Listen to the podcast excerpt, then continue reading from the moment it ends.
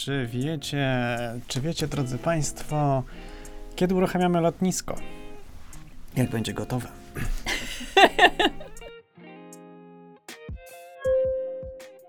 To jest podcast. Cześć, pogadajmy konkretnie.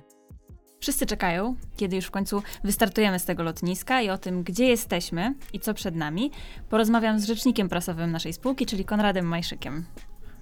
Dzień dobry, bardzo dziękuję za zaproszenie do podcastu. Witamy ponownie, no bo już jesteś u nas trzeci raz bodajże. E, no i Konrad, e, gdzie jesteśmy? Najpierw to pytanie, gdzie jesteśmy z budową, e, na jakim jesteśmy etapie? Mm, Najłatwiej powiedzieć, jesteśmy bardzo daleko. Gdybyśmy chcieli to troszeczkę tę odpowiedź rozwinąć, no to dzieje się rzeczywiście bardzo dużo. My przeszliśmy już dawno z etapu planowania do zaawansowanego projektowania, a teraz weszliśmy w fazę e, realizacji. E, Gdyby przyjrzeć się terenowi inwestycji, no to tam mm, trwają już, e, trwają już prace, prace w terenie. Uruchomiliśmy przeprowadzki dla tych mieszkańców, którzy zgłosili się, zgłosili się do programu, programu dobrowolnych nabyć. E, Trwają, e, trwają rozbiórki, one dotyczą już w sumie 50 nieruchomości, to znaczy to się przekłada na około 250 e, budynków. To są te prace już wykonane, trwające i, i zakontraktowane. Mamy projekt koncepcyjny lotniska przygotowany przez Foster Partners, naszego master architekta. W przygotowaniu są, są inne projekty, na przykład dróg startowych, dróg, dróg kołowania. E, Nabyliśmy, mimo że to miało się nie udać, miał nikt nam nie sprzedawać ziemi, no już e, ponad 1000 hektarów nieruchomości, kolejne e, umowy są w przygotowaniu. Mamy e, pakiet decyzji, naprawdę niełatwych do pozyskania, decyzja środowiskowa z rygorem natychmiastowej e, wykonalności, e, no oczywiście masterplan lotniska, plan generalny zaakceptowany przez ministra infrastruktury, który przewiduje tutaj etapowanie e, budowy e, naszego, naszego lotniska. Mamy promesę z Urzędu Lotnictwa Cywilnego. No będziemy się ubiegali teraz, to jest kolejny etap po uzyskaniu decyzji środowiskowej o decyzję lokalizacyjną do wojewody, potem o pozwolenie na budowę. Trwają e, kolejne przetargi w ramach podpisywanych licznych umów ramowych. No i jeszcze oczywiście komponent kolejowy, tu można by bardzo dużo opowiadać, ale z tych 2000 km, które my planujemy, no to już 1500 jest na etapie albo gotowych, e, albo zaawansowanych e, studiów wykonalności, czyli tych studiów techniczno-ekonomiczno-środowiskowych, e, czyli mamy wskazane i przeanalizowane, skonsultowane z mieszkańcami przebiegi dla, dla, dla 600 kilometrów. No i teraz, nie, teraz dla 450 kilometrów już ponad trwa zaawansowane projektowanie. Oczywiście tutaj priorytetem jest ten odcinek Warszawa-CPK Łódź, który włączy nowe lotnisko w ten system e, kolejowy, czyli można by jeszcze opowiadać długo, ale po prostu dzieje się e, bardzo dużo i mi się ten nasz projekt, jak teraz obserwuję go e, od środka, to on mi się kojarzy z takim skrzyżowaniem Shibuya w Tokio. I, Mhm. I Shibuya polega na tym, że na, na, normalnym skrzyżowaniu, jak zapala się zielone światło, to można przejść wzdłuż, no potem w poprzek skrzyż- skrzyżowania. A na Shibui jest taki ruch, że tam możliwy jest jednocześnie ruch wzdłuż, w poprzek i jeszcze, jeszcze poprzekątny. Jest tyle ludzi, że, że, że oni idą w we wszystkich kierunkach, ale, ale, ale, ale do celu i świetnie to funkcjonuje. E, e, Widziałem to e, i, i mówię, i mogę powiedzieć, że my jesteśmy jak trochę jak takie, takie skrzyżowanie Shibuya, dlatego że my jako CPK nie działamy tak liniowo, to znaczy czekając na zakończenie jednego etapu, żeby zacząć etap e, drugi, tylko po prostu na, na, zakładkę. E, ma, składamy wniosek o decyzję środowiskową, ale trwa już, e, trwa już projektowanie. Mamy problem z wyborem master architekta, master planera z powodu procedur prawa Mhm. zamówień publicznych, więc nie czekamy na rozstrzygnięcie tych wszystkich odwołań, tylko już sami siłami własnymi, tutaj rękami ekspertów, których mamy na pokładzie, po prostu przygotowujemy dokumentację dla masterplanera, którą e, potem dostarczamy, a wszystko po to, żeby dotrzymać harmonogramów. Także no, w- ten sposób działamy trochę niestandardowo, e, żeby, żeby gonić bardzo trudny harmonogram i, i żeby, mm, i oczywiście to jest gdzieś tam obarczone czasami jakimś ryzykiem, e, ryzykiem e, błędów, ryzykiem pewnych potknięć, które trzeba korygować, no ale, ale co, co, coś za coś. Gdybyśmy, gdybyśmy tak e, planowali inwestycje od punktu A do, do B, czekali na zakończenie B i zaczynali C, no to bylibyśmy znacznie wcześniej niż jesteśmy teraz. Poza tym, kto nie robi, ten się nie myli. Otóż to, tak, tak właśnie jest. No właśnie, Konrad, to kiedy ta pierwsza łopata? Bo te pytania, te, to pytanie tak naprawdę mam wrażenie, że w tym roku jest jednym z top 3 pytań, które pojawiają się gdzieś tam w przestrzeni publicznej. Jeśli chodzi o CPK, no to już chyba najważniejsze. Kiedy jest ta pierwsza łopata? Tak, ja tego pytania nasłuchałem się e, bardzo często i wiele Mhm. razy. I to jest często pytanie zadawane e, przez dziennikarzy czy prze, prze, przez, przez, przez znajomych e, w takim duchu, no to kiedy ta pierwsza łopata? Co? Będzie balet koparek, tak? Zrobicie to przed wyborami, prawda? I, i, i takie szturchanie w łokieć, Mhm. prawda? Natomiast e, fakty, są, fakty są takie, że mm, nie będzie takiej standardowej pierwszej łopaty, dlatego że my nie czekaliśmy z, z pierwszą łopatą, to znaczy prace były zaawansowane i po prostu y, rozpoczynały się w terenie. Także nie wbijaliśmy pierwszej łopaty, wbi, wbiliśmy wiele innych, innych łopat. Tam na terenie inwestycji y, trwają odwierty geologiczne. To one dotyczą w sumie kilkuset, kilkuset lokalizacji. Y, rozbiórki już dużo się zakończyło.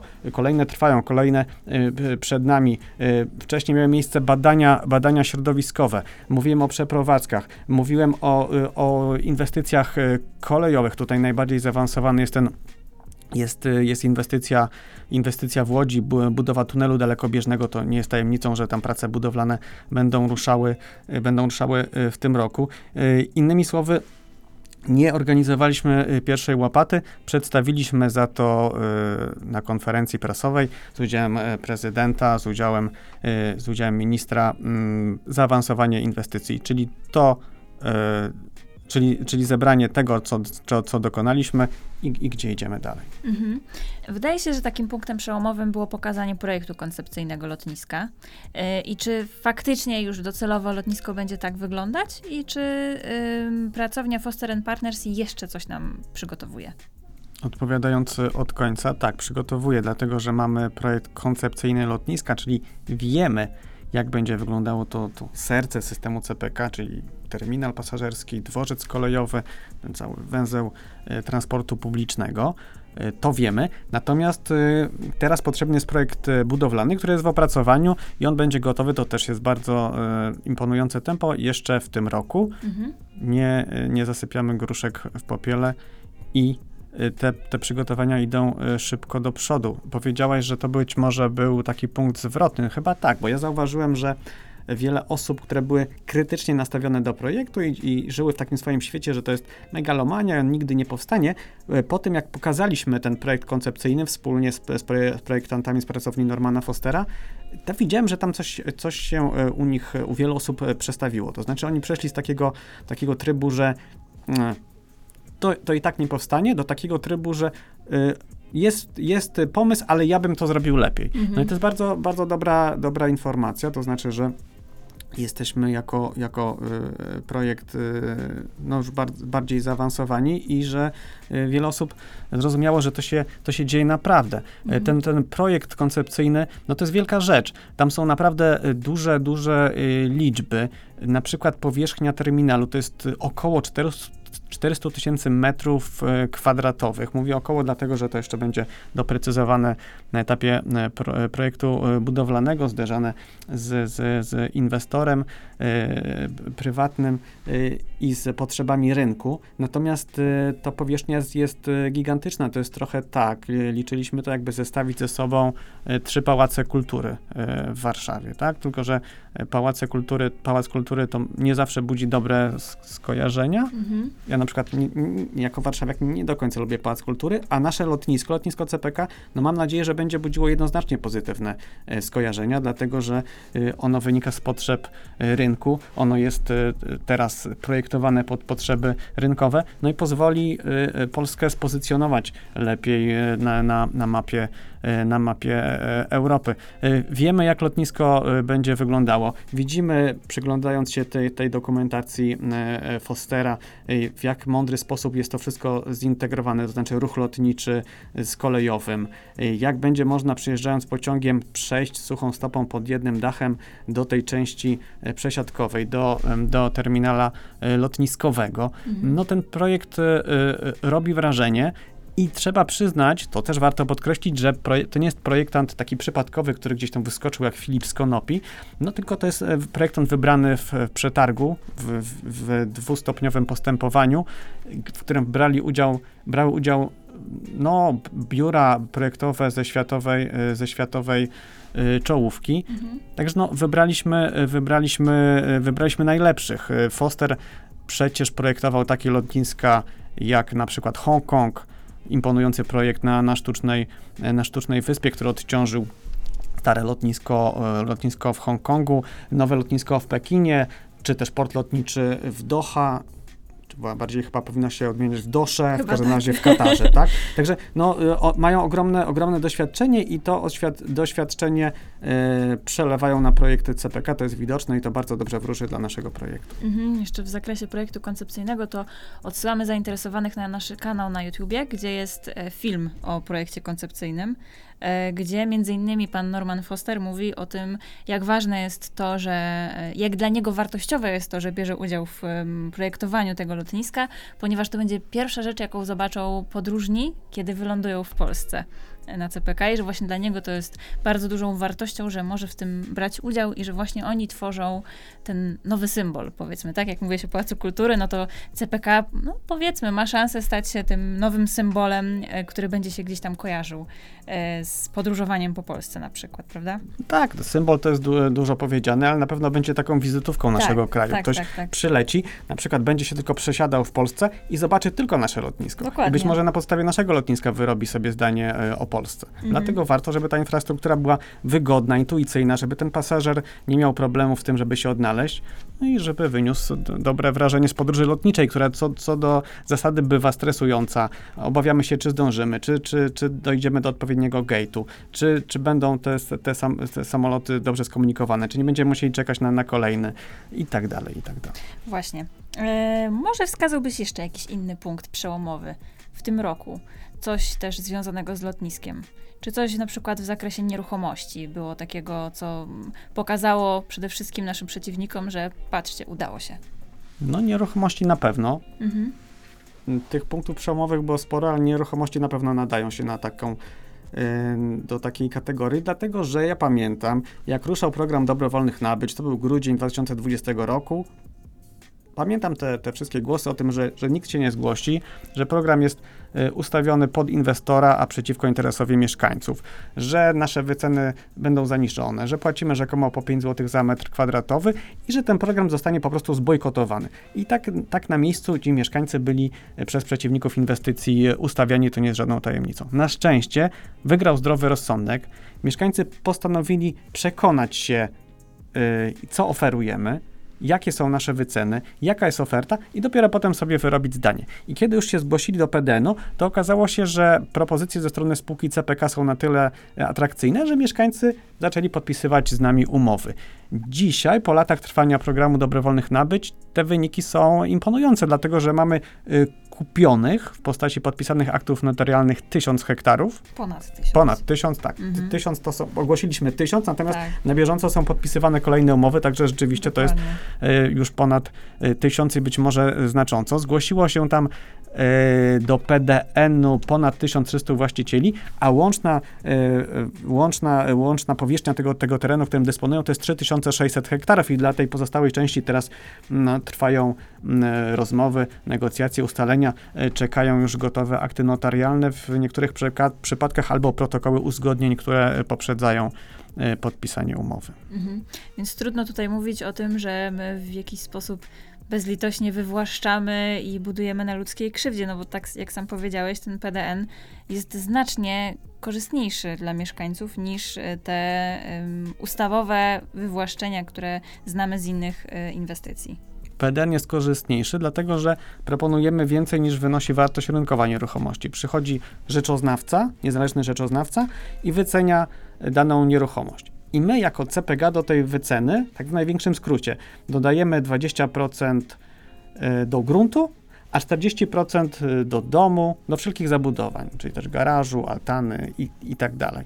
Czyli jeśli dom jest wart milion złotych, to my oferujemy milion czterysta tysięcy złotych. Czy to jest atrakcyjna, e, propozycja? No oczywiście, że tak. Dlatego, że płacimy więcej niż dostalibyśmy za daną nieruchomość e, na rynku. Mhm. Tam oczywiście są też e, inne metody wyceny w zależności od e, sytuacji mieszkańca, dostosowane do jego potrzeb. Na przykład ludzie tam mieszkają w, w, bardzo różnych e, sytuacjach życiowych, majątkowych. E, Mamy ten teren rozpoznany, rozpoznany dzięki pracy e, opiekunów e, obszaru i na przykład nie, niektórzy mieszkają w domach, które są już e, takie wiekowe, zdegradowane Mhm. I, i nawet ta, ta, ta, ta nadpłata 40%, no nie, nie, to jest za mało, żeby, żeby taki dany mieszkaniec sobie tę sytuację e, życiową e, unormował i żeby się e, odbudował, czy też kupił na rynku wtórnym dom, no, nowy dom. I my wtedy taki mamy mechanizm wyceny, wa- wartość, on się nazywa wartość odtworzeniowa bez stopnia zużycia, czyli po prostu płacimy za ten stary dom jak za nowy. Mhm. Czyli żeby można było tę, tę samą e, e, dom, dom o tej samej wielkości odtworzyć według obecnych stawek rynkowych. No to jest fantastyczna e, oferta, z której mieszkańcy korzystają. Oczywiście jest też oferta nieruchomości zamiennych dla tych, którzy chcieliby na przykład kontynuować działalność rolniczą w nowym miejscu. Te nieruchomości to jest mm, ponad 600 hektarów w, pozyskanych między innymi od KOWR-u, Krajowego Ośrodka Wsparcia Rolnictwa i KZN-u, Krajowego Zasobu e, Nieruchomości. E, To jest cała, ca, cała paleta gruntów. Niektórzy mówią, że nie pasuje im lokalizacja, nie pasuje klasa gruntu, ale, ale zachęcamy do tego, żeby, żeby najpierw się zapoznać z ofertą i zobaczyć, bo po prostu jest z czego e, wybierać. I tych, tych takich atutów, zachęt, które są gdzieś tam zaszyte w PDN jest dużo, na przykład organizacja przeprowadzki, my ją, my ją finansujemy, organizujemy, mieszkaniec no nie musi się właściwie martwić o nic, to uważam, że przy, przy przeprowadzce to, to też jest e, z- znakomita e, o- okazja i mieszkańcy chętnie z tych Mhm. przeprowadzek korzystają, trzeba się zapisywać, y, zapisywać w kolejce. To jest podcast. Cześć, pogadajmy konkretnie. I, i, I pytałaś jeszcze o coś, tylko ja zacząłem mówić o PDN-ie i, i teraz mi to y, wypadło z głowy. Mm, Szczerze mówiąc. A wiem, mówiłaś, tak? mówiłaś o wywłaszczeniach, bo A, tak, tak. wywłaszczenia to jest na przykład coś, co mnie osobiście e, no, denerwuje, słuchanie Mhm. o wywłaszczeniach. Ja, ja mogę podać liczbę osób wywłaszczonych przez CPK teraz, Mhm. tak w ramach newsa. I to jest zero. Liczba wywłaszczonych osób to jest zero. Dlatego, że my jesteśmy teraz w trybie e, dobrowolnym, to jest ten PDN, o którym, o którym opowiadamy, czyli jeśli ktoś chce uczestniczyć w PDN-ie i chce nam sprzedać nieruchomość, a my robimy wszystko, żeby chciał, bo ta oferta jest bardzo atrakcyjna, no to to robi. A jeśli nie, no to mo może, może zostać e, poza PDN-em. Nikt dotychczas nie został wy wywłaszczony, czyli e, od nikogo nie została ta, y, ta nieruchomość pozyskana w innym trybie niż dobrowolne, dobrowolne wykupy. E, Oczywiście etap wywłaszczeń za odszkodowaniem, warto też dodawać za odszkodowaniem, jest możliwy do ur- uruchomienia, ale dopiero po uzyskaniu decyzji lokalizacyjnej przez, przez inwestora. Dokładnie. E, No, ale też pamiętajmy, że przede wszystkim te osoby, które się jeszcze e, nie zgłosiły do PDN-u e, i zgłosić się nie zamierzają, podważają w ogóle zasadność budowy CPK. I jakbyś miał powiedzieć tak, nawet nie wspierając się żadnymi liczbami czy e, argumentami, powiedzmy, twardymi, tak, jakimiś danymi i tak dalej, e, miałbyś wskazać, co nam to da, i czy to faktycznie ma takie znaczenie, że budujemy to lotnisko u nas, to co byś odpowiedział? argumentów, liczb i rapor- i raportów jest dużo. No, one nie wszystkich e, przekonują, bo niektórzy te, kwestionują źródła, mówią, że na przykład e, jest raport, ale on został stworzony, tw- stworzony przez instyt- instytucję rzekomo uzależnioną od CPK. Albo na zlecenie jakby pod konkretną tezę. Tak, no i my Mhm. tłumaczymy wtedy, no, że nie, że to nie jest instytucja uzależniona, że na przykład AJATA, czyli Międzynarodowe Zrzeszenie Przewoźników Lotniczych, jak szykuje prognozy, to one są, dotyczą całego rynku lotniczego i, i y, to jest, to jest takie zrzeszenie, które, y, do którego należy kilkuset przewoźników na całym świecie, ponad 200. Mm, jakby CPK nie ma przełożenia na, na JATę. No i dopiero jak ktoś to y, sobie przyswoi, no to mówi, no dobrze, ale prognozy nie zawsze się sprawdzają. I to jest taka, taka rozmowa w, kół, kółko, niekończąca się, niekończąca się taka wy, wymiana opinii, bo jeśli ktoś nie chce się dać przekonać, to się, to się nie przekona. I z tymi, z tymi y, liczbami właśnie by, bywa w ten sposób, z, z przekonywaniem przy pomocy liczb, raportów, prognoz. Moim zdaniem to jest najskuteczniejsza metoda, ale nie zawsze działa. Ja tak zastanawiałem się kiedyś, y, dlaczego CPK jest potrzebne, jak to, jak to komuś wytłumaczyć. I dla mnie taka najbardziej przekonująca argumentacja jest taka, że ma ogromne znaczenie gdzie powstanie e, infrastruktura strategiczna, krytyczna. Czy ona będzie zbudowana u nas, czy gdzieś poza granicami naszego, naszego kraju. To jest ogromnie istotne, czy, czy, ten taki węzeł, ten gigantyczny węzeł, w którym będzie następowała wymiana pasażerów, towarów, cargo, kapitału, przepływów strategicznych. To jest, ma ogromne, ogromne znaczenie, czy, czy znajdzie się ten, ten węzeł multimodalny u nas, czy będzie, będzie gdzie indziej. Kiedyś jeszcze była taka atmosfera, y, y, takie, takie przekonanie, że y, żyjemy we wspólnej Europie, nie ma granic, Mhm. jest lotnisko w Berlinie.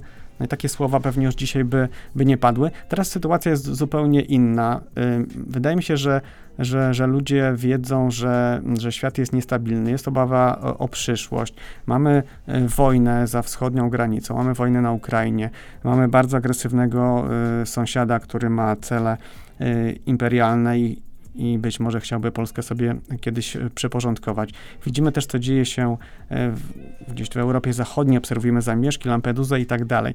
I wydaje mi się, że, że teraz y, mieszkańcy bardziej dostrzegają, mieszkańcy polscy, Pola, Polacy, że bardziej dostrzegają e, taką potrzebę pozytywnie rozumianego patriotyzmu gospodarczego, tak? Mhm. Dlatego mi się wydaje, że, że bardzo ważne jest, waż, ważne jest, żeby ludzie sobie zadali pytanie, czy, czy warto jest, żeby, żeby nowy węzeł przesiadkowy, bo to jest nie tylko lotnisko, ale, ale węzeł kolejowy, drogowy, y, związane z nim y, biznesy, Airport City, Airport City, gigantyczny impuls dla, dla PKB, dla gospodarki, żeby to było u nas y, czy, czy gdzie indziej. No bo jeśli miałby być gdzie indziej, no to godzimy się na to, żeby, żeby znowu, na przykład, żeby lecąc z Polski na Daleki Wschód, na przykład do Singapuru czy do Tokio, wracać się na zachód do Frankfurtu, do Monachium, albo do Londynu Heathrow, albo, Mhm. albo do Amsterdamu i tam się przesiadać, spędzać parę godzin i lecieć z, e, na, na Daleki Wschód, tak?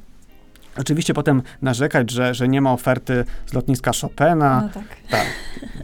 Y, Albo druga, y, druga możliwość jest taka, że y, pozwolimy na to, żeby tutaj, w naszym regionie Europy, gdzie nie ma dużego globalnego lotniska przysiadkowego, żeby ono powstało, ale gdzieś indziej niż w Polsce.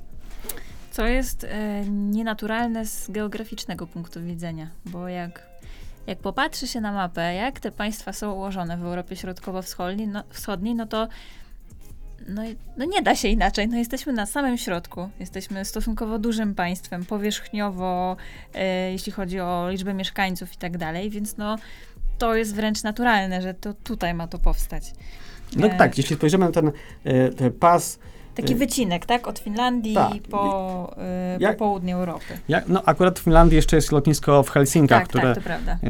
I tutaj Finner bardzo fajnie rozwinął swój hub. Mhm. Ale gdyby, gdyby spojrzeć już tak na południe od, od Finlandii i nazwać ten obszar Trójmorzem czy Europą Mhm. Środkowo-Wschodnią, y, to nie ma dużego, dużego lotniska przesiadkowego. Największym portem jest lotnisko Chopina, ale ono ma liczne, y, liczne ograniczenia. Już nie da się go rozbudowywać, choćbyśmy chcieli, no bo jest zabudowane wokół y, osiedlami mieszkaniowymi, bo jest blisko y, obwodnica, no bo są ograniczenia hałasowe i tak dalej. Mhm. Także największe lotnisko w regionie nie może, nie może się rozwijać. Aż się prosi, żeby powstało nowe lotnisko tutaj, u nas.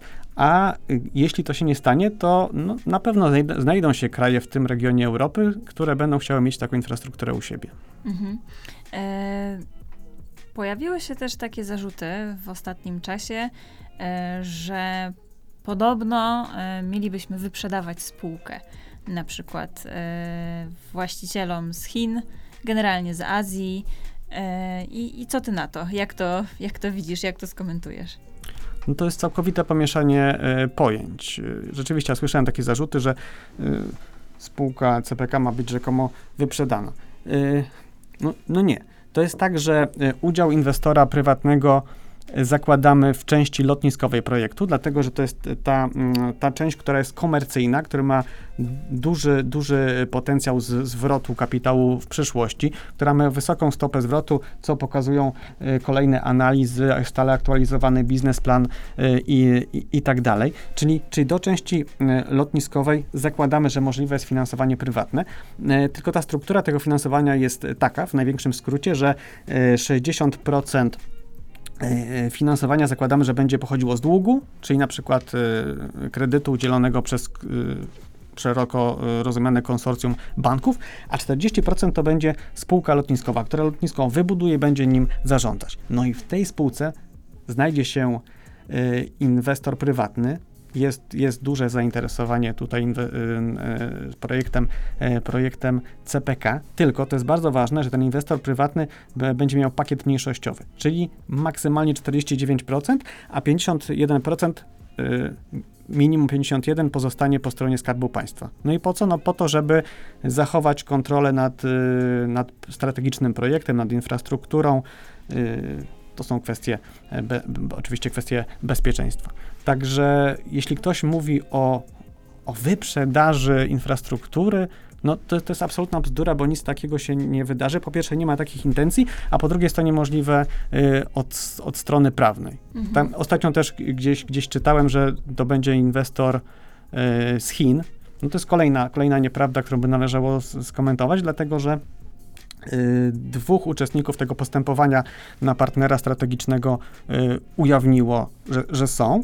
I, ci, ci uczestnicy to jest, y, to jest po pierwsze lotnisko Incheon, czyli port lotniczy z Seulu, z Korei Południowej, który już z projektem CPK związany jest od, y, od dłuższego czasu. Incheon był między innymi doradcą strategicznym CPK, y, a drugi podmiot to jest grupa Vinci, Mhm. grupa francusko-amerykańska, y, która ma duże y, doświadczenie w, w budowie i w zarządzaniu lotniskami w różnych częściach światła, świata. Y, Wśród, wśród kandydatów do roli partnera strategicznego nie ma żadnego podmiotu z Chin.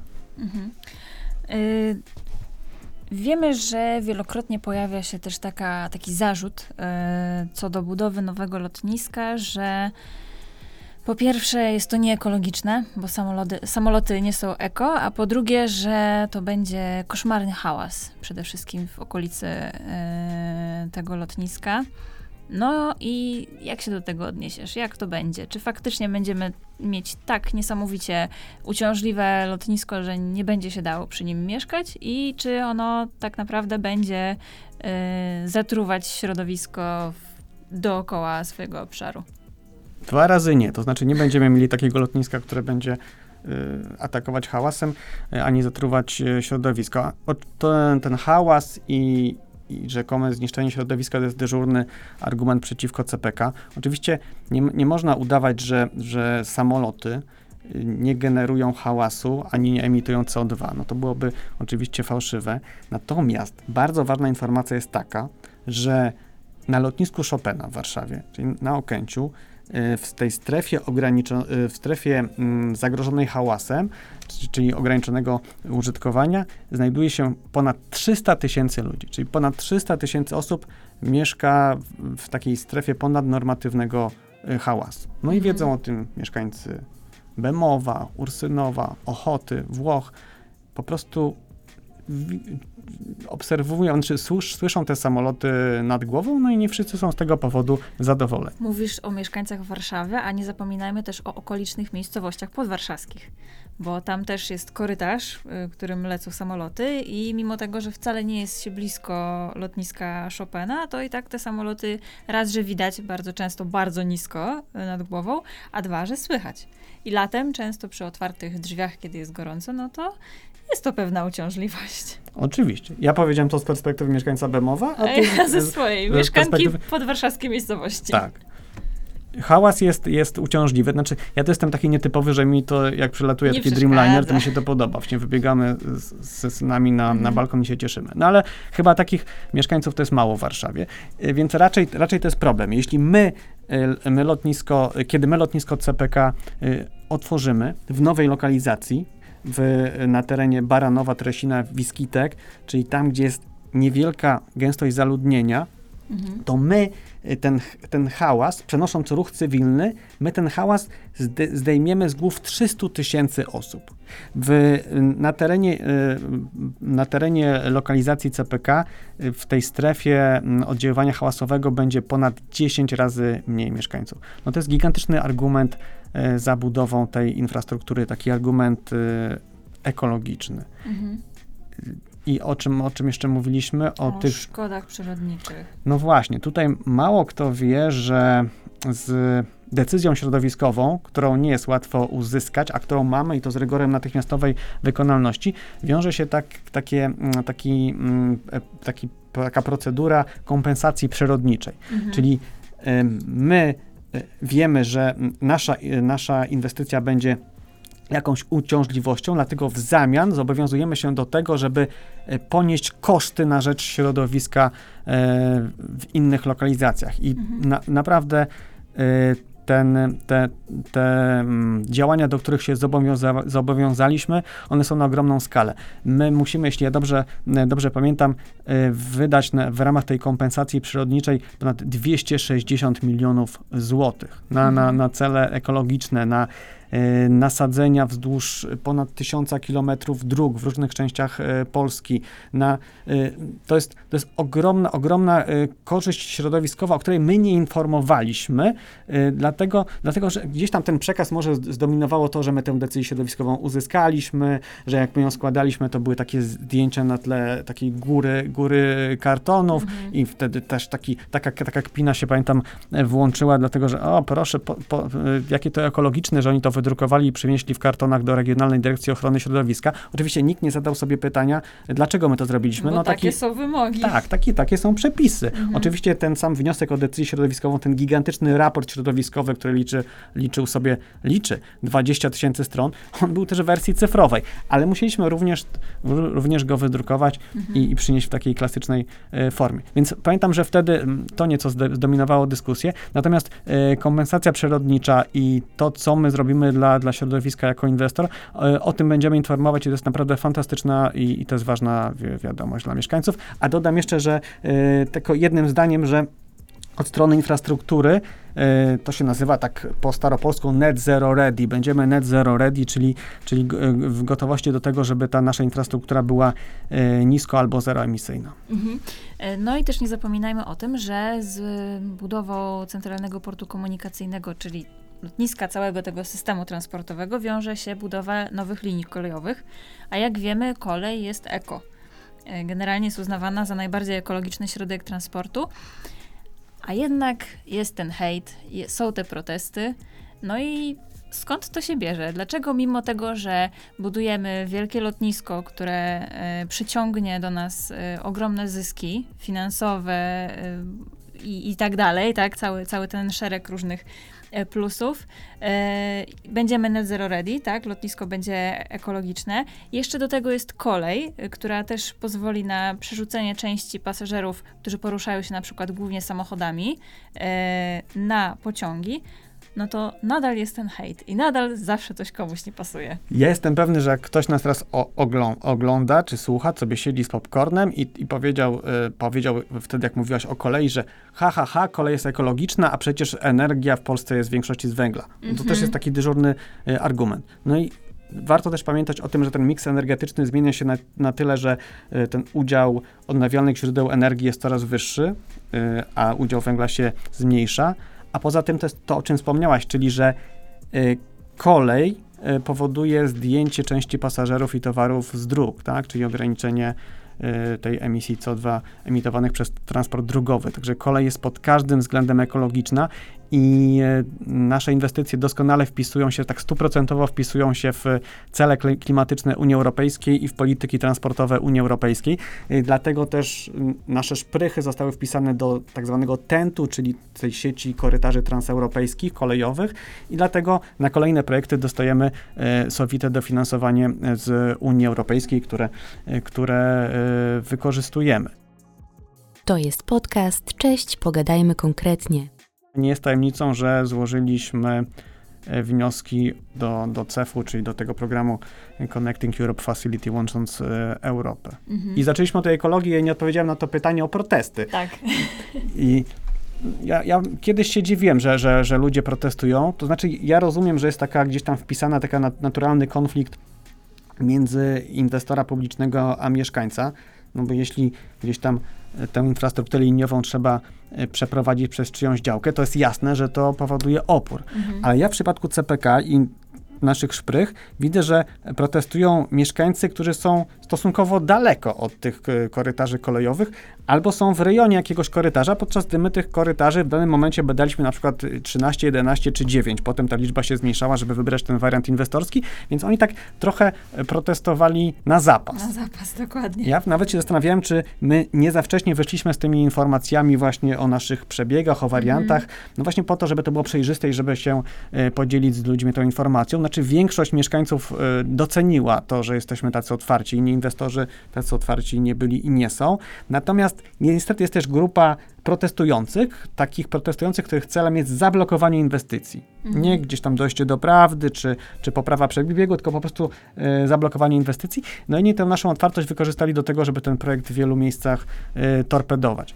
I ci mieszkańcy protestują, no jest takie zjawisko, mm, to się nazywa zjawisko NIMBY, czyli Mhm. not in my backyard, że nie na moim podwórku. Jak ja bym chciał mieć autostradę, z niej korzystać i nową linię kolejową, żeby tam pendolino jeździło, czy nawet szybsze pociągi. Mm, i ogólnie infrastruktura jest potrzebna, ale kiedy usłyszę, że ta infrastruktura ma być gdzieś tam y, w rejonie mojej działki czy mojego domu, o, to wtedy już nie, to wtedy Mhm. zaczynam protestować, ubieram się w transparenty, y, przypinam do drzewa i, Tak. i, i zaczyna się blokowanie inwestycji. Albo, albo będzie poprowadzone przez miasto i będą remonty i trzeba będzie rozkopać y, drogi i tak dalej, i tak dalej. Nie daj Boże budować jakiś tunel, no to już w ogóle tragedia, tak? A to, to bardzo mi się podobał zawsze taki, mm, to bodajże Budimex ma takie e, plakaty czy banery, że tam cierpliwości budujemy dla ciebie, tak? Bo ludzie często zapominają, jak już jest ta faza e, budowlana, że oni będą potem z tego korzystać i to, że teraz stoją w korku albo, nie wiem, e, pociąg ma opóźnienie, no to wynika z tego, że po prostu trwają jakieś prace i coś pewnie się wydarzyło, jest jakieś utrudnienie, a nie, że ktoś robi im na złość, tak? A potem oczywiście, jak już wszyscy zaczynają z tego korzystać, z tej nowej infrastruktury, no to raczej zapominają o tych uciążliwościach, a teraz jesteśmy w tym momencie przed i ludzie już na zaś po prostu e, torpedują projekty i jakby to za, za, za tydzień wszyscy e, mieli mieć remont za oknem, tak? Oczywiście, nie ma takiej, nie ma takiej cierpliwości, nie ma takiej chęci, żeby pogodzić się na pewne utrudnienia, dlatego Mhm. że potem e, będzie, będziemy z tego korzystać. będzie łatwiej. No. No, czasami też trzeba sobie powiedzieć uczciwie, że te protesty służą e, podniesieniu swojej gdzieś tam ceny e, negocjacyjnej, Tak. i, i, ale może, może tego, tego tematu nie rozwijajmy. No, różne są motywacje protestujących i one nie zawsze są takie pozytywne i szlachetne. Mhm. Em, jeszcze wróćmy na chwilę do tej współpracy międzynarodowej. Mówiłeś o tym, że mm, lotnisko Incheon jest takim, jest jednym z kandydatów do e, udziałowca mniejszościowego, e, a to także nasz doradca strategiczny. Dlaczego Koreańczycy? Dlaczego właśnie to lotnisko i czemu w sumie wybraliśmy ich, skoro to jest inna półkula, zupełnie inny świat, trochę inna rzeczywistość, e, a właśnie oni nam doradzają. Trochę dlatego, że to jest inna półkula, że to jest Mhm. inny świat, a właśnie w tym świecie buduje się nowe lotniska, bo w Europie Zachodniej właściwie już lotniska istnieją, Mhm. zmagają się teraz z problemami z przepustowością i problemami z dalszą rozbudową. Spójrzmy na lotnisko Heathrow w Londynie, y, no, które już od lat y, próbuje y, zacząć budowę kolejnej drogi startowej. Jest to w związku z protestami y, niemożliwe. Natomiast projekty lotniskowe powstają e, w Azji. Y, Jest tam dużo lotnisk, które mm, odniosły sukces rynkowy, a powstały relatywnie niedawno. My, my y, badając kandydatów do y, roli doradcy strategicznego CPK, wzięliśmy pod uwagę wiele lotnisk y, i tutaj liczyły się y, różne kryteria. Oczywiście, oczywiście y, d- doświadczenie, know-how, ale też bliskość naszego, naszego projektu. Znaczy, czy dane lotnisko jest w naszym strefie zasięgu, czy nie, czy tu nie będzie konfliktu interesu, e, interesów. E, Lotnisko Incheon w Seulu to jest tak daleko od, od Polski, od Europy, że no, oni są po prostu zainteresowani naszym sukcesem. Tutaj nie ma takiego ryzyka, że oni mogliby nam chcieć e, doradzać źle po to, żeby nam nasz projekt się nie powiódł. Także to jest doskonały wybór y, i to y, potwierdzili Koreańczycy podczas tych już lat współpracy, a lotnisko Incheon to jest fantastyczny przykład udanego projektu lotniskowego. Ja z tymi Koreańczykami y, naszymi, w cudzysłowie, miałem okazję rozmawiać y, wielokrotnie i z tych rozmów wpłyną bardzo ciekawe wnioski i nauki dla, dla projektu. Na przykład Mhm. mało kto wie, że y, w, w Korei Południowej, jak przymierzali się do budowy lotniska, to spotkali się z gigantycznym hejtem. Naprawdę to była niechęć, było mówienie o tym, że po co, zostawmy to lotnisko Gimpo tam w, w centrum y, Seulu, tak wypisz, wymaluj o, o Kencie, mm, a właściwie mm, kto będzie latał z tego nowego hubu, to jakaś megalomania, przecież to jest bardzo konkurencyjny rynek, mamy tutaj w regionie takich dużych graczy, to jest porywanie się z motyką na słońce, no było bardzo dużo, dużo sprzeciwu. Y, Nawet na lotnisku Incheon jest w tej chwili taka, taka e, ściana pamięci, to tak chyba się nie, nie, nie właściwie kojarzy, ale taka, taka trochę ściana śmiechu, czyli e, takie wybrane publikacje sprzed lat kontestujące budowę lotniska, które są ustawione w tym nowym, nowoczesnym e, terminalu. Może też sobie coś takiego No, zrobimy. no, kto wie, kto wie, czy to, czy, czy to nie jest dobry pomysł. Także jak ktoś krytykuje CPK, to gdzieś tam powinien pamiętać, że może się kiedyś na takiej ścianie w terminalu, terminalu znaleźć. A lotnisko Incheon, no to jest e, fa, fantastyczny przykład e, u- udanej inwe, inwestycji, dlatego że oni zorientowali się, że lotnisko e, dotychczasowe jest za małe e, Mhm. po olimpiadzie w Seulu. To był w latach, e, w roku 86. Mm, Podjęli decyzję na koniec lat 80., e, żeby budować nową infrastrukturę. No i uruchomili pierwszą fazę swojego lotniska w 2001 roku. Mhm. I czy można wyobrazić sobie gorszy pomysł na inaugurację lotniska? Bo 2001 rok to jest rok ataku na World Trade Center, Mhm. kiedy ruch lotniczy się na całym e, świecie załamał. Ludzie bali się latać, potem zostały wprowadzone gigantyczne restrykcje, czyli było takie ogromne tąpnięcie. Czyli e, Koreańczycy otworzyli swój nowy super hub Incheon, parę miesięcy później wy, wydarzył się ten atak terrorystyczny w Nowym Jorku i rynek się załamał. I czy oni się, się, się załamali, czy, czy była mowa o tym, żeby lotnisko zamykać, żeby likwidować projekt, tak jak u nas, przypominam, jak, jak zaczął się COVID, ja słyszałem wiele razy, już nikt nie będzie latał, a wy Mhm. kontynuujecie swój megalomański projekt. Nie, oni spokojnie obserwowali rynek, nie wstrzymali ża- żadnych, żadnego z planów t- roz, rozbudowy lotniska, y, przetrzymali to, to tąpnięcie, dlatego, że wiedzieli, bada, y, bazując na badaniach historycznych, że ten ruch po prostu się odbuduje, że tak jest zawsze, że zdarzają się jakieś nieprzewidywane wydarzenia, jakieś SARSy, wulkany na Islandii czy, czy ataki, a potem ludzie wracają do latania. Oni to po prostu wiedzieli. I rzeczywiście, rzeczywiście ludzie wrócili i dzisiaj y, Incheon jest przykładem y, no, fantastycznego su- sukcesu. Mhm. Pamiętam przed COVID-u dane to jest przewozowe, to jest ponad 70 milionów y, pasażerów. To jest 20 wynik y, na świecie. To on nieźle jak na lotnisko, które się miało nie udać, nikt miał stamtąd nie latać. A w cargo, w cargo to jest absolut, absolutny ewenement. Oni zrobili prawie 3 miliony ton e, przeładunków w 2019 roku, właśnie jeszcze przed COVID-em i to jest, ten wynik mieści się w pierwszej piątce na świecie. Fantastyczny, fantastyczny rezultat, a przypomnę, że w przypadku CPK my koncentrujemy się na ruchu pasażerskim, analizujemy przepływy pasażerów, mm, a już mniejsza liczba osób pochyla się nad tym, że mm, tam są bardzo ciekawe prognozy dotyczące cargo, bo my Mhm. dzisiaj w cargo lotniczym zupełnie nie wykorzystujemy e, potencjału Polski i polskiego rynku i wręcz pozwalamy na to, żeby te, ten ruch gdzieś był wywożony jako tak zwany RFS, czyli, czyli takie cargo lotnicze wywożone na kołach tirami ym, do, na lotniska głównie w Niemczech. Mhm. To jest absurdalna sytuacja yy, i niewykorzystanie potencjału polskiego rynku.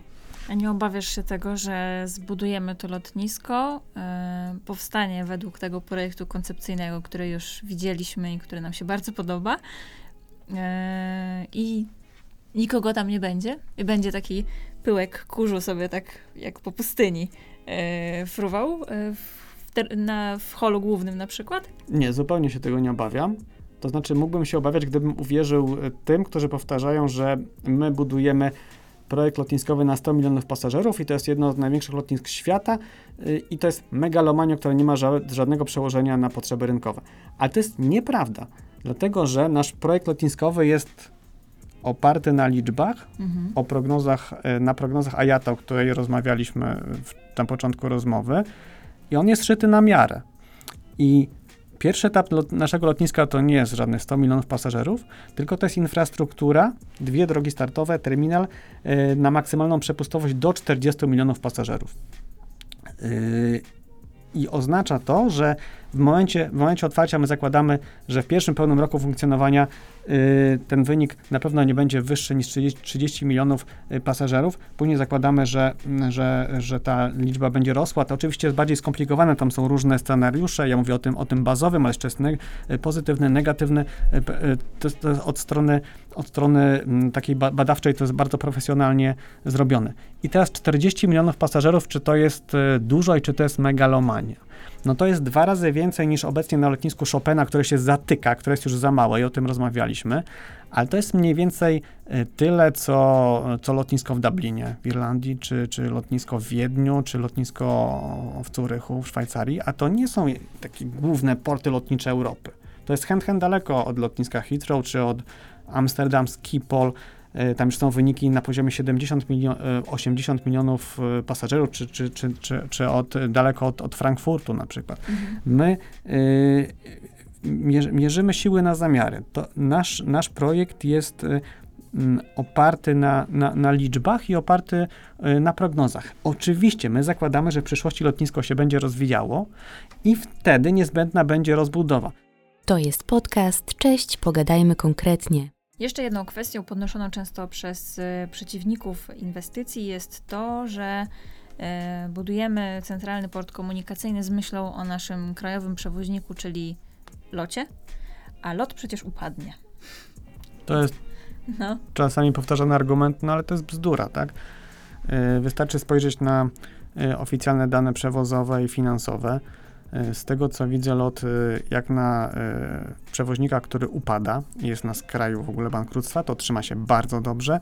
Wrócił na ścieżkę stabilnego wzrostu. Tam oczywiście było załamanie spowodowane COVID-em, ale tak jak we wszystkich liniach lotniczych świata. Natomiast ten ruch się odbudował. Tak naprawdę w lotnictwie pasażerskim, wśród takich przewoźników jak e, LOT, to sytuacja jest taka oczywista i dosyć brutalna. To znaczy, e, albo będziesz takim małym przewoźnikiem, albo średniej wielkości będziesz fidował innych, czyli dowoził pasażerów gdzieś tam do, do innych hubów i pozwalał, żeby oni się rozwijali, rozwijali albo inni będą ciebie e, fidowali. I Mhm. i lot przez, yy, i mówię tutaj o takim segmencie tradycyjnym, nie o liniach niskokosztowych, czyli nie o tych połączeniach point to point, czy tylko przewoźnikach e, standardowych, kl- klasycznych. I teraz e, lot przez długie lata był taką linią średniej, takiej małej, małej wielkości, która przewoziła tam 4 miliony pasażerów. I nikomu to pewnie nie przeszkadzało, wszyscy się przyzwyczaili, że ten lot to jest taki malutki, że on się w ogóle nie liczy na mapie lotniczej Europy, ani tym bardziej e, świata. I jak już ktoś się do tego lotu dostał i tam latał jako stewardesa czy pilot, no to wszyscy mu zazdrościli, no i tak to sobie funkcjonowało. Natomiast tam doszło do, e, do zmiany na poziomie zarządu, doszło do takiego e, zupełnie nowego podejścia od strony menedżerskiej, Mhm. no i ten lot e, w krótkim czasie się rozwinął, znaczy on e, osiągnął pułap nagle 10 milionów przewiezionych pasażerów, e, podwoił liczbę e, leasingowanych samolotów, e, podwoił przychod, wy, zaczął wypracowywać rok do roku zysk, no i stanął na, w takim, na takim rozstaju, tak? To znaczy, co dalej? Czy, czy, czy, czy, czy rozwijać się, czy zwijać? Jeśli Mhm. rozwijać się, no to na tej obecnej infrastrukturze, czyli na lotnisku Chopina, to było już niemożliwe. Dlatego lot tak e, rozpychał się. Ja opowiadam to, bo, bo pamiętam, pamiętam to, bo pracując kiedyś w locie, więc znam te wszystkie e, tematy z pierwszej ręki, tak? Lot ro, tak rozpychał się, uruchamiając e, e, działalność w, na lotnisku w Budapeszcie, które było takie e, bezpańskie, ponieważ tam rząd pozwolił zbankrutować e, przewoźnikowi państwowemu, Malewowi, to był bardzo duży błąd. E, Wszedł w, taki, w taką współpracę e, z, z, Nordiką e, w, w Estonii. No, du, du, dużo trzeba by opowiadać. W każdym razie e, LOT jest w takiej sytuacji, że potrzebuje nowej infrastruktury, żeby się e, rozwijać, a my jako Polska jesteśmy naprawdę jednym z nielicznych krajów, albo właściwie jedynym w naszym reg- regionie Europy, który nie dopuścił do tego, żeby ten przewoźnik narodowy zbankrutował. Mało tego, doprowadził do takiej sytuacji, że ten przewoźnik zaczął się rozwijać i, i na siebie zarabiać. No i na pewno y, niektórym się to nie podoba i nie chcę już jakichś tam teorii spiskowych snuć, ale wtedy nie, nie, pomyśli, nie pomyśli takich, y, takim gdzieś tam stronom, które są nieprzychylne Polsce, jest to, że, że E, mamy projekt lotniskowy, mamy pomysł na to, żeby rozwijać infrastrukturę. To jest powiązane z inwestycjami w linie kolejowe. Mamy przewoźnika który, polskiego, który, który się rozwija. Mm, I uważam, że właśnie dlatego to wszystko jest gigantycznym argumentem za to, żeby ten projekt e, CPK e, kontynuować. Mhm. C, czy CPK jest lotniskiem dla, dla lotu? Tak, dlatego że, że CPK, że LOT będzie e, przewoźnikiem macierzystym na CPK. Mhm. No tak jak Lufthansa jest, e, jest e, macierzystym przewoźnikiem we Frankfurcie i w Monachium, wcale nie w Berlinie. Bardzo często to jest mylone. E, tak jak Air France i KLM są, przewoźnikami e, na lotnisku de Gaulle i w Amsterdamie i tak dalej, i tak dalej. Natomiast oczywiście nasze lotnisko jest, jest otwarte i bardzo zainteresowane współpracą z każdą linią lotniczą, która będzie e, chciała stąd latać, dlatego już od, od, od lat trwają w tej sprawie spotkania, dialog z, z szeroko pojętą branżą, branżą lotniczą i dlatego nasz projekt jest kontynuowany. Mhm. E, na koniec nie sposób e, zapomnieć o tym, co czeka nas za kilka, kilkanaście dni, mianowicie o wyborach. E, bo nie ukrywajmy tego, że CPK jest też swego rodzaju elementem jakichś sporów politycznych, jest używany jako argument po różnych stronach, tak, bo jest wielką inwestycją, ma, ma, ma, również wielu przeciwników, i o tym mówimy wprost i, i w żaden sposób tego nie ukrywamy. E, I czy Twoim zdaniem po wyborach ta inwestycja, ta spółka może zostać zamknięta, zakończona? Czy, czy to jest w ogóle możliwe i co by to oznaczało dla nas? Czy można zamknąć CPK? Na pewno można, dlatego że można zrobić wszystko. Przykład mhm. Meksyku pokazuje, że tam projekt lotniskowy, który był e, nawet na dalszym etapie zaawansowania niż my, no został po prostu w imię gry politycznej zamknięte. No I później, e, później władze Meksyku borykały się z tym, jak ten problem e, obsługi ruchu rozwiązać.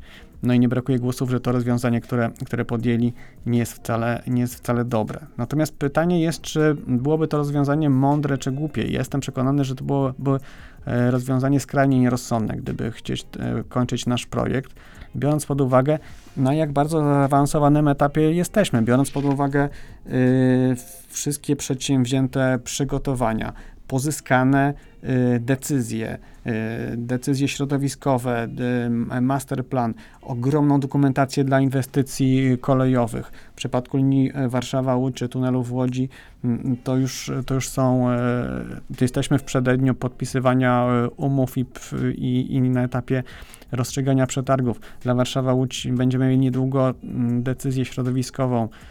Wszystko, wszystko na to wskazuje. Zakupionych na terenie lotniska ponad 1000 hektarów, tak? Y, mało kto wie, że trwa y, kolejowy PDN, czyli, czyli już taka procedura zgłaszania się dla mieszkańców, którzy mieszkają wzdłuż y, tej linii kolejowej dużych prędkości Warszawa-Łódź. Mhm. I też zainteresowanie mieszkańców jest, jest duże, to znaczy ponad 70% tam tych nieruchomości zabudowanych, ich mieszkańcy zgłosili się do, do naszego Y, PDN-u. Podpisane wielkie umowy projektowe. Mówimy cały czas o, o Fosterze, ale przecież to jest też umowa z, z projektantem e, dróg startowych, drukowania płyt postojowych, czyli tym konsorcjum e, DAR. Y, umowy, umowy ramowe Y, na przykład na projektowanie y, infrastruktury towarzyszącej. Tu jest, niedługo będzie podpisywany kontrakt na wieżę kontroli y, ruchu lotniczego.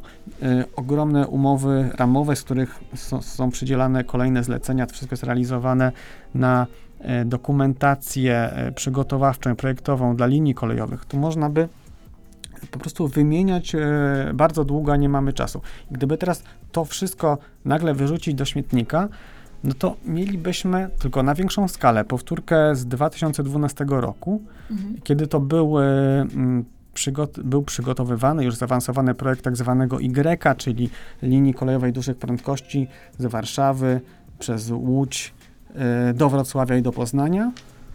I on został nagle y, zlikwidowany, wstrzymany, zawieszony. Y, To była bardzo zła decyzja. Gdyby nie tamta decyzja, to y, prace przy budowie Y byłyby, by- już by po prostu trwały. Y, Natomiast y, stało się tak, jak się stało i inwestycja CPK to jest powrót do Y. To znaczy my, my już oczywiście ten projekt zaktualizowaliśmy. Mm, Tam były zmiany, ponieważ niektóre nieruchomości zostały zabudowane. Mhm. Natomiast wykorzystaliśmy w dużym stopniu tamtą, tamtą dokumentację. Także gdybyśmy mieli wracać do, do tej sytuacji, że przygotowujemy potrzebny projekt, na który jest zapotrzebowanie rynkowe i nagle pod wpływem e, jakiejś decyzji e, wy- wyborczej, jakichś źle, źle, źle rozumianych e, obietnic wyborczych zatrzymujemy go, to by znaczyło, że, że, no, że mądry, no, że, że, że to, to, nie, to jest bardzo, bardzo złe e, rozwiązanie. Tym bardziej pamiętajmy o tym, to znaczy my już o tym mówiliśmy wielokrotnie i powtarzamy to przy różnych okazjach, że sama idea nie jest czymś, co powstało 6 lat temu czy 7, tylko to jest koncepcja, która jest znana w, powiedzmy w branży transportowej od jakichś 50 lat e, i już poprzednie rządy robiły analizy na ten temat, które jasno stwierdzały, że trzeba takie lotnisko zbudować, nie mówiąc już o kolei, tak, ale bo tutaj jakby centrum tego wszystkiego jest, jest, jest to lotnisko.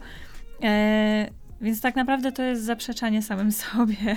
E, no a przede wszystkim, jakby w mojej opinii, e, jeżeli to by było e, zwinięte, zamknięte, no to to by świadczyło o tym, że ktoś po prostu nie chce sięgnąć po te szanse, które nam stawia, e, k- które nam stawia to lotnisko, czyli ten rozwój, to niewykorzystane cargo, ci wszyscy pasażerowie, którzy nie latają przez Polskę, tylko latają przez Niemcy czy Holandię. E, także no, to po prostu jest zaprzepaszczenie jakichś szans. Tak jak powiedziałaś, pomysł jest już e, stary. Gdyby się Mhm. cof- cofnąć do prehistorii, do czasów dinozaurów, to on już w latach 70. e, powstał. To oczywiście pomysł to się nazywał wtedy Centralny Port Lotniczy. Tak.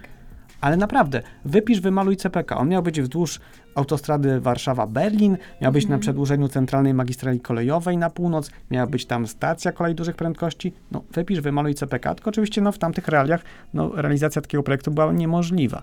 Natomiast potem, od 2003 roku, kolejni ministrowie transportu y, przez kolejne rządy, to były bardzo różne opcje polityczne, zlecali kolejne, zlecali studia wykonalności, powoływali takie zespoły interdyscyplinarne, zlecali analizy i z tych wszystkich opracowań wynikało, że y, lotnisko Chopina, to wówczas Okęcie, y, że nadejdzie taki dzień, że nastąpi kres jego przepustowości i nie da się go już dalej rozwijać. I to Mhm. już się stało.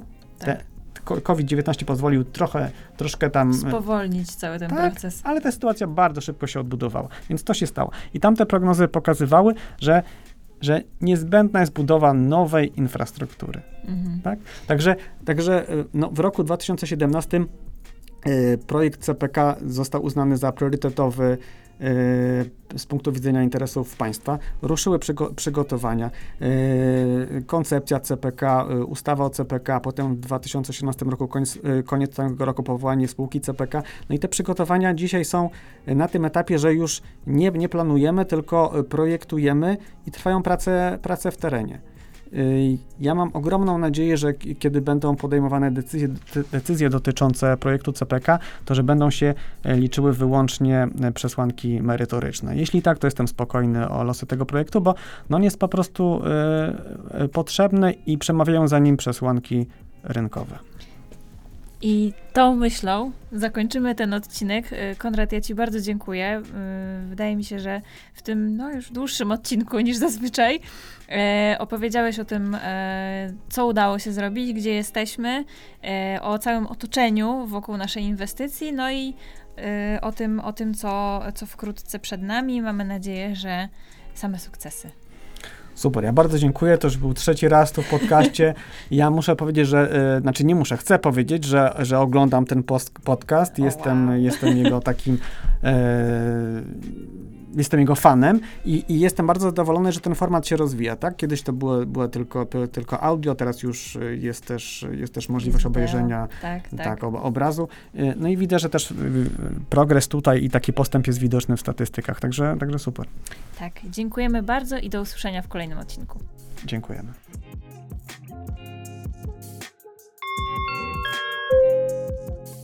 To był podcast Cześć, pogadajmy konkretnie.